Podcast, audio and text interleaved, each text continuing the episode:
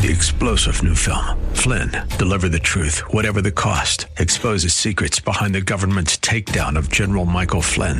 Flynn knew what the intel world had been up to. He ordered the first audit of the use of contractors. This set off alarm bells. He told the truth. He was the most dangerous person for Donald Trump to hire. They had to get rid of Flynn.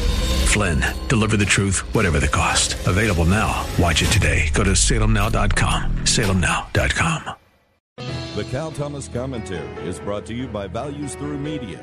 Now, here's syndicated columnist Cal Thomas. There are reports congressional Democrats will try to pack the federal courts with liberal judges so they can ram through unpopular and probably unconstitutional policies. Here's a history lesson from the History.com website. 84 years ago this month, President Roosevelt announced a plan to expand the Supreme Court to as many as 15 justices. He was frustrated that Congress was not passing New Deal legislation fast enough. Roosevelt wanted to require justices to retire at age 70, and if they didn't, a so called assistant with full voting rights would be named.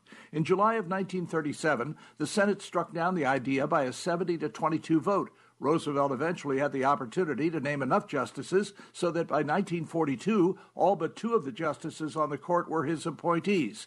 If Democrats do that now, it would ruin the Constitution and the country, but I wouldn't put it past them. They use power when they get it, while Republicans cower in fear of the media and being called names.